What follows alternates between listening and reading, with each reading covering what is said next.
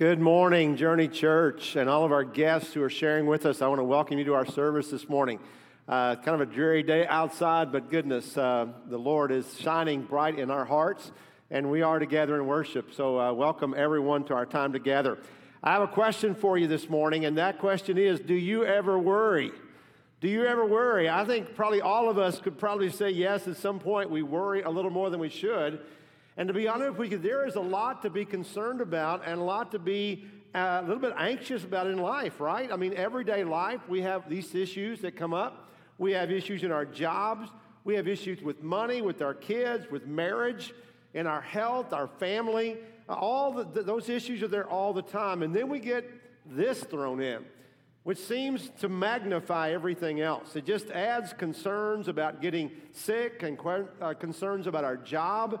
Uh, our, our business, will that survive? Will the industry that we work in, uh, how will it survive?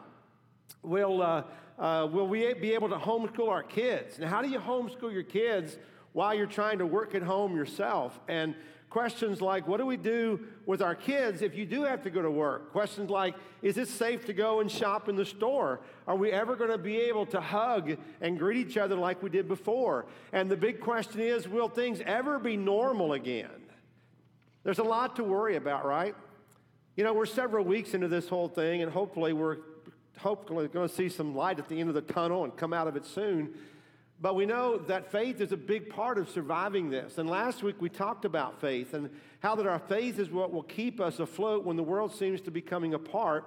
We looked at the book of James and looked at the first chapter primarily, and compiled a formula for getting through hard times with faith. And we said that when trials come, and they always do, we have to choose how we're going to respond, and our choice should be to endure and to overcome. But the only way we can do that is to pray for wisdom, and if we do so, God will give us wisdom generously. He never gets tired of giving it to us, and if we receive the wisdom of God, we'll be made complete or made whole. But then we also have to say, you know what? Times like this can impact us very deeply. And in the midst of these times, we can worry, regardless of whether it's a moment like this or whether it's a small crisis that we've had. In fact, in the past, uh, looking at today, many of our crises seem to be very small. We thought they were great then, but they were nothing like this, right? And life has a way of just coming at us all the time. How do we deal with life in the middle of that? How do we deal with worry? Well, I've got great news for you, because the Bible is good news, and Jesus tells us how to deal with that. Today we're going to be looking at the book of Mark, uh, excuse me, the book of Matthew chapter five, and this is going to record the words of Jesus when he speaks directly to us today about worry. Matthew chapter five, Jesus said, "Therefore I tell you, do not worry about your life, what you will eat or drink, or about your body, what you will wear. Is not life more than food, and the body more than clothes? Look at the birds of the air. They do not sow or reap or store away in barns, and yet your heavenly Father feeds them. Are you not much more valuable than they? Can any one of you, by worrying, add a single hour to your life? And why do you worry about clothes? See how the flowers of the field grow. They do not labor or spin. And yet I tell you that not even Solomon in all of his splendor was dressed like one of these. If that is how God clothes the grass of the field, which is here today and tomorrow is thrown into the fire, will he not much more clothe you, you, you of little faith? So do not worry, saying, what shall we eat, or what shall we drink, or what shall we wear? For the pagans run after all these things, and your heavenly Father knows that you need them. But seek first his kingdom and his righteousness, and all these things will be given to you as well. Therefore, do not worry about tomorrow, for tomorrow will worry about itself.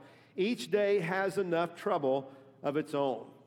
I believe those are wise words that we all need to hear about now. But Jesus' counsel, in fact, even beyond his counsel, his command is do not worry.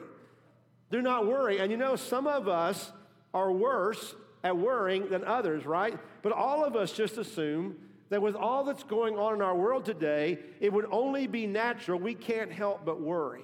It is a normal, almost instinctual thing for us to do. But Jesus is saying to us, worrying is a sin. And like all sin, it is a choice that we make either to give in or to resist. What I've discovered is that for many of us, worrying is a habit that we cling to in spite of Jesus' words. We know what he says, and yet we do it anyway, like many of our sin, and it also in spite of how miserable it actually makes us. And you know, it just seems like we can't let it go. It's a natural, instinctive thing. But you know, Jesus speaks to that. He knows this very well, and he speaks to us, and he gives us three very specific reasons as to why we should never worry. Let's look at them. They're really, really practical here. The first thing that Jesus says in the scripture is that worrying accomplishes absolutely nothing. It accomplishes nothing. Jesus asked the question, can all of your worries add a single moment to your life? And the answer is no, very obviously. In fact, studies show us that worrying actually can shorten your life. We'll talk about the health problems in just a few moments, but it certainly doesn't add anything to your life. Why would you spend time worrying about something when worry achieves nothing at all? It doesn't solve the problem. It is meaningless and unproductive. In fact, it cures nothing, it adds nothing, it solves nothing, it gains nothing, it restores nothing, it heals nothing. In fact, worry only does one thing: it makes things worse. It only makes things worse, because oftentimes our words and the actions that we do in response to our worry just complicates and even worsens things, certainly in our mind, but maybe overall as well. You know, I heard many years ago that ninety-five percent of the things that we worry about never really happen. I don't think there's any way to prove that statistic, but I, I really believe that. I think it's true. I know in my life, I have worried about things that were unrealistic, that never really came to pass.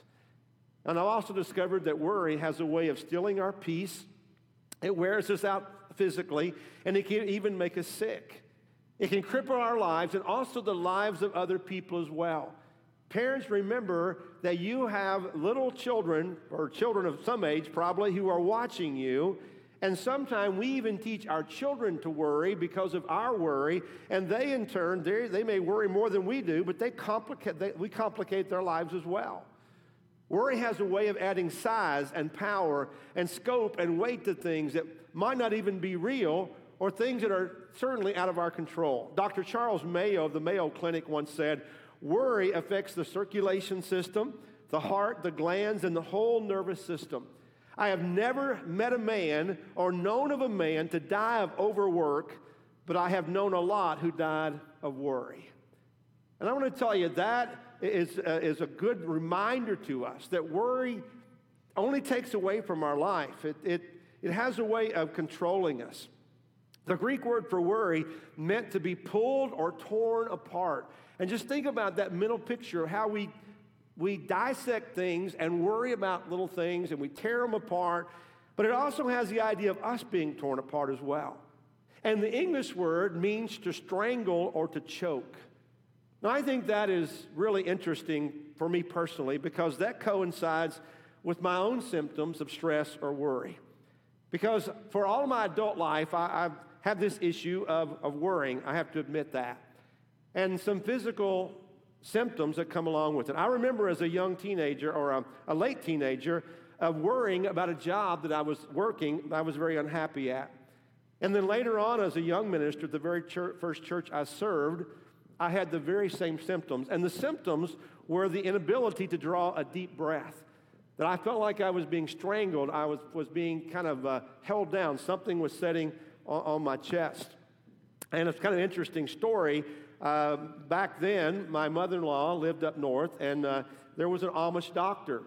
Uh, actually, he wasn't a doctor. He was a practitioner. He was practicing medicine, but couldn't call himself a doctor. And so uh, one day I was up there, and she said, I have an appointment for, for you to go see this Amish practitioner, and he'll tell you what's wrong with you. Everybody goes to see him. So I went out to this farm, and I, I met this uh, Amish doctor, just a super nice guy, but I didn't tell him what was wrong with me, and he started looking at my eyes, and he had an eye chart, and he started all these pressure points all over my body. It was really interesting uh, that he was doing. And finally, he, he diagnosed, and he said, you're having trouble breathing, aren't you?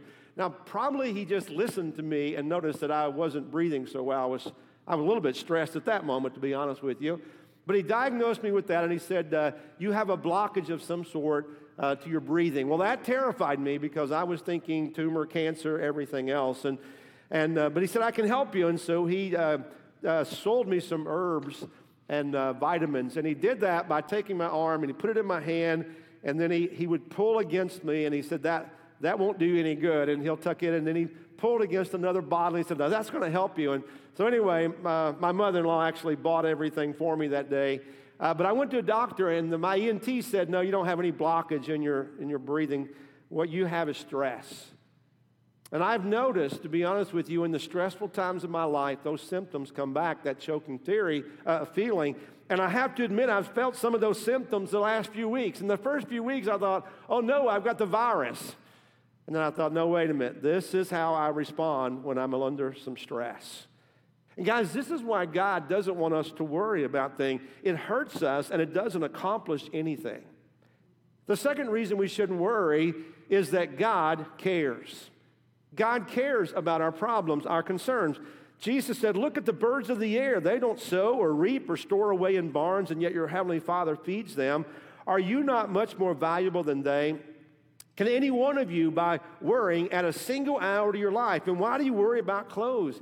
See how the flowers of the field grow. They don't labor or spin. And yet I tell you that not even Solomon, all of his splendor, was dressed like one of these. If that is how God clothes the grass of the field, which is here today and tomorrow is thrown into the fire, will he not much more clothe you, O you of little faith? I was thinking, is there anything more carefree than a bird? I mean, they swoop and soar. Uh, you know, some of them just kind of catch the currents. They just float up in the air. So carefree in life. They're not concerned about anything. They're just grabbing what they can find here and there. They don't plan about lunch or dinner. If they see something, you know, or they're on the hunt, they'll eat it, you know, and, and God provides for them. They don't plant or tend a garden. Don't have any concern about that. They, when they get ready to make a nest, they'll just pick up nesting material anywhere they can find it, strings and grass and sticks, you know. In fact, I was reading last night that they can build a, me- a nest in twenty minutes. Birds are so carefree, God cares for them, and yet God knows when one falls from the air. Yesterday, I was walking across our, our lane. I looked, and there was a bird. Didn't seem to have had any injury or anything. I just assumed that the bird fell. And what went through my mind is that God knew that. God knew that. He cared about that bird, and he knew whenever it fell. And flowers. You know, flowers don't shop for clothes, do they?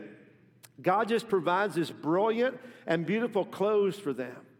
They don't worry like you and I do about clothes. They don't go to the closet and go looking at all their clothes and say, I don't have a thing to wear. Clothes, you know, flowers don't do that. God provides for them. But here's what Jesus is trying to say here is that you matter to God more than all these things. God's going to take care of you. He knows what you're going through right now. And he genuinely, passionately cares for you personally. And whatever you've been worried about, whatever has been troubling you, God knows, and God wants you to stop worrying about that right now. I believe that with all my heart. That's what Jesus said, don't worry. But you know what? Some advice, I'm going to share with you some advice from, I believe, is the world's foremost psychologist. He's a guy that people have listened to for years and years and is acknowledged as an authority, but he has some great advice about worrying, and his name is Bob Newhart. So take a moment and listen to Bob Newhart. That you wish to address. Oh, okay. Uh, well, I have this fear of being buried alive in a box. I just, I start thinking about being buried alive and I begin to panic. Has has, has anyone ever, ever tried to, to bury you alive in a box? No. No, but truly thinking about it does make my life horrible. I mean, I can't go through tunnels or be in an elevator or in a house, anything boxy. So what what you're saying is you're, uh, you're claustrophobic? Uh, yes. Yes, that's it. All right. Well, uh, let's go, Catherine. I'm, uh, I'm going to uh, say two words to you right now. I, I want you to listen to them very, very carefully. Then I want you to take them out of the office with you and incorporate them in into your life. Shall I uh, write them down? Well, it, if it makes you comfortable, it's just two words. Most we find most people can uh, can remember them. Okay. You ready? Yes. Okay. Here, here they are. Stop it! I'm sorry. Stop Stop it? Yes, S T O P, new word, I T. So, what are you saying? you, you know, it's funny. I, I, I say two simple words, and I cannot tell you the amount of people who say exactly the same thing you're saying. I mean, this, you know, this is not Yiddish, Catherine. This is English. Stop it. So, I should just stop it. There you go. I mean, you you you don't want to go through life being scared of being buried alive in a box, do you? I mean, that sounds, sounds frightening. It is. Then stop it. I, I can't. I mean, it's been with me no, since no, no, childhood. No, no. All right, there's the best advice I've ever heard. Just stop it, you know? If we can incorporate that into our life, not because Bob Newhart said it, but because Jesus said, stop worrying, because God has got it. You know, you look around you today, you look at all of creation, you look at the birds and the flowers, the animals. God takes care of them. They don't overly plan or worry about things. And if God will take care of these minor creations that have a very short life, don't you think that God will take care of you? The one he created to be in relationship with, the one he longs to be with in eternity forever. I mean, obviously, we have more abilities and we have more responsibility than plants and animals, and we should do what we can do on our part. But you think that God's going to abandon you in your time of need? And if so, then maybe you just don't know him well enough. In fact, I think that's the problem that Jesus points to, because Jesus ties worry with the lack of faith. And he asks them, why do you have so little faith? So don't worry saying, what shall we eat or what shall we drink or what, what, what shall we wear? For the pagans run after all these things, and your heavenly Father knows that you need them. Who, do the, who should worry or who does worry about the things they don't have or think they, they may need? That's people who are not believers. Can we just be honest and say that worry is, is functional atheism? It really is saying we believe in God and yet not living like we believe in God and that God will care for us. If we don't believe what God says and that God cares and God will provide for us, then it's a form of functional atheism. And you know that frustrates God and maybe even angers God. Let me kind of illustrate it like this. Would you want or would you like to hear one of your children constantly doubt your love and care for them? I mean, you provide for them, and you give them everything that they need and most of what they want, and yet they're constantly whining about you don't care for them, and you're not going to, you know, take care of them. I mean, you're doing everything for them. That would frustrate, probably anger us as parents. We don't want to hear that when we're doing our best for those that we care for. Now, granted, it may not be everything we want in life, but it really is for sure everything that we need in life. And so understand that we shouldn't worry because God's got it. The third reason we shouldn't worry is God is trustworthy. God is truly trustworthy completely. In fact, here's Jesus' solution to worry. But seek first his kingdom and his righteousness, and all these things will be given to you as well. Now, what does that imply? I, I think there's some conditional requirements here. First of all is that we are to seek the kingdom of God above everything else. And you know what? This may be our problem, because when we put other things before God's kingdom, it is no wonder that we worry. When other things become a priority greater than the kingdom of God, then we have a lot to worry and wonder about. Our priorities are all mixed up. We put God and his agenda for your life above everything else. Seek the kingdom first. And then secondly, live in a way that pleases God.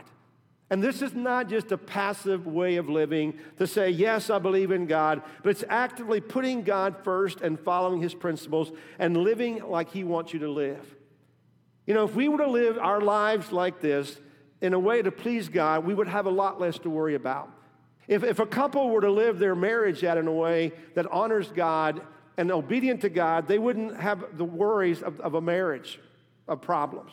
If you were to use your money like God said, I believe God is faithful to care for you. If you were to treat your neighbor as you should, then you wouldn't have to worry about conflict with your neighbor. So if we put the kingdom of God first, and then we live in a way that pleases him, then we don't have to worry, because we will be given all that we need. Notice the premise, the promise is not that we get everything we want, and there also has to be an element of contentment here, but God said that he will provide. Notice also that God doesn't promise to take away whatever it is we're worried about. God doesn't say, I'm going to remove all your worries. He doesn't do that. In fact, he may intentionally lead them into your life and allow them to be there to see how you respond. But what he says is have faith. Faith is not just trusting God when things are going well, when all of our obstacles are removed, and, and when you have all that you need and want. Faith is trusting God when things aren't going well and you don't have all you need or want in life. That's what makes it faith. Because what we realize and see, it doesn't take a lot of faith to believe, does it? In fact, Hebrews chapter eleven says, now faith is confidence in what we hope for and assurance about what we do not see. Unseen, unrealized, and yet we believe, and yet we trust God. We trust God because he is completely trustworthy. You know, the past few weeks have really been tough on a lot of us. We've had to trust God because I think in one way we've come to realize how powerless we really are. How little we have control of. I think that has been the, the insight for me to say, no one in my world could have imagined something like this could have happened, interrupted our life like it had, you know? And we have seen in many ways the worst thing that we believe could happen to someone, and that is death, because there is a death rate that goes along uh, with this, with this virus. And that's become a reality. In fact, of this morning, uh, well over fifty thousand Americans have succumbed to this virus, in addition to other reasons that they passed away in the last few weeks. And so we know that death is a reality, maybe to even to people that we know. You know, I don't want to be callous and unfeeling at all, but I want to say this. If you are a Christ follower, what is so bad about death? What is so bad about death? The reality is that we're all going to die of something someday. No one wants to die today or anytime soon, but we're all going to die of something someday. And if you are a Christian, when you die, you will be with Jesus in paradise. The Bible promises us that. And everything that you have worried about in life will be meaningless. One day in heaven, we're going to look back and see how minimal things were that we made huge in our life. We're going to acknowledge just how little they really mattered. And we're going to be with Jesus forever. If you are a Christian, when you die, you're going to have peace forever. And you're not going to worry anymore. And you're not going to fear. And you're not going to have any sadness. So if the worst thing that could happen to us is death, and, and, uh, and, and that's been overcome if you are a Christian, that puts things in perspective a little bit. Now, I, I know all of us, when we think about death, we worry about our family, right? But isn't that something that you can trust God with as well? Because God loves your family more than you do. If that would be possible, he does. He loves them more than you. So you would be with God, and he would care for your family while you're gone. So if God's going to take everything, care of everything we need here, death is nothing to worry about. And what happens after we're gone is nothing to worry about. I mean, that put things in perspective. Is there anything else that you're worried about? I'm not trying to be cute. I'm not trying to make light of it. I'm just trying to make sense of it and help us all think it through here and to help us put worry in its place, because we all need to put worry out of our minds and hearts. You know, I'm, I'm a big believer in insurance. I think it's important to, to recognize that stuff happens every day, right? We all know the importance of having insurance, health insurance, disability, life, auto insurance. We hate paying the bills, but it's smart to have it, right? Because things happen on a daily basis. But what I've discovered is that having an insurance policy doesn't prevent those things from happening, really. Doesn't prevent them. It's just a way to prepare for them. An insurance policy assures you that while you can't prevent a crisis, you have done everything you can to prepare, and then you can let go of the worry. So if you worry about your family having money after you die, you need to have insurance to guarantee that they do, do, right? I mean, that only makes sense. That's just smart planning, right? That's being wise. And then whenever you have taken care of preparations, then there's nothing more you really should worry about. I would encourage you, have insurance, but also remember that ultimately God's in control. And if you are in Christ, you have the ultimate insurance policy.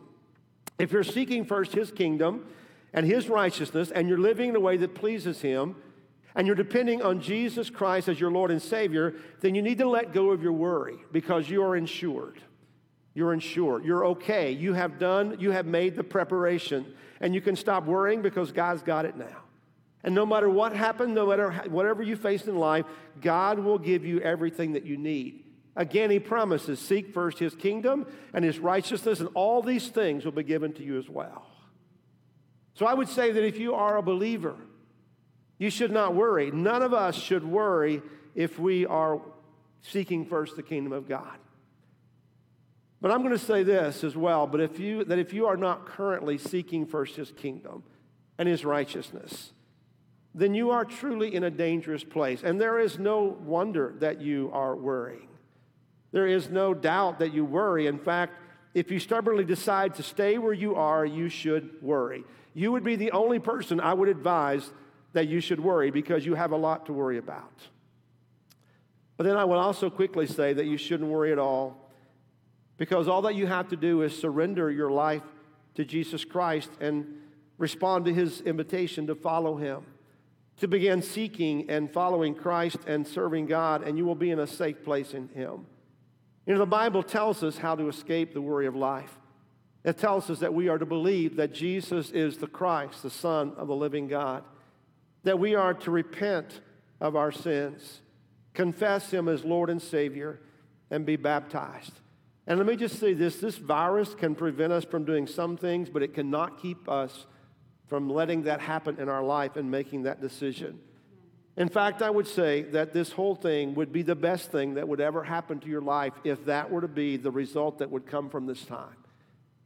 That if God were to move in your life, you out of your selfish life or self-lived life or your, your life independent from God, if he were to make you be so concerned and think about death, or think about sickness, or think about your family, or whatever it might be, that you would give your life to him, that would make all this worth it. If one person were to give their life to Christ, this would make this world crisis worth it. I know that sounds weird, but in the big picture of eternity, that's what it's all about. So would you be that one person? Would you be that person who gives their life to Christ in response to what you're learning through this time? And the virus cannot prevent that from happening. But I want you today, I want you to reach out to me or to one of our staff if you are making that decision. God can touch you right where you are and move you to, con, to, uh, to conform to his will. But you also need to share that with someone else. You need to share that with someone who can talk with you, who can help you pray, who can help you uh, share in your confession of faith. Talk about what repentance looks like in your life and help you take the next step of baptism. And you know, we can do that. We can do that in a socially acceptable way so that when nobody gets sick, everybody can stay healthy. But this is the most important thing that could happen in your life. And I would encourage you, if that's what's on your heart, to reach out to one of us so that we can walk you through that.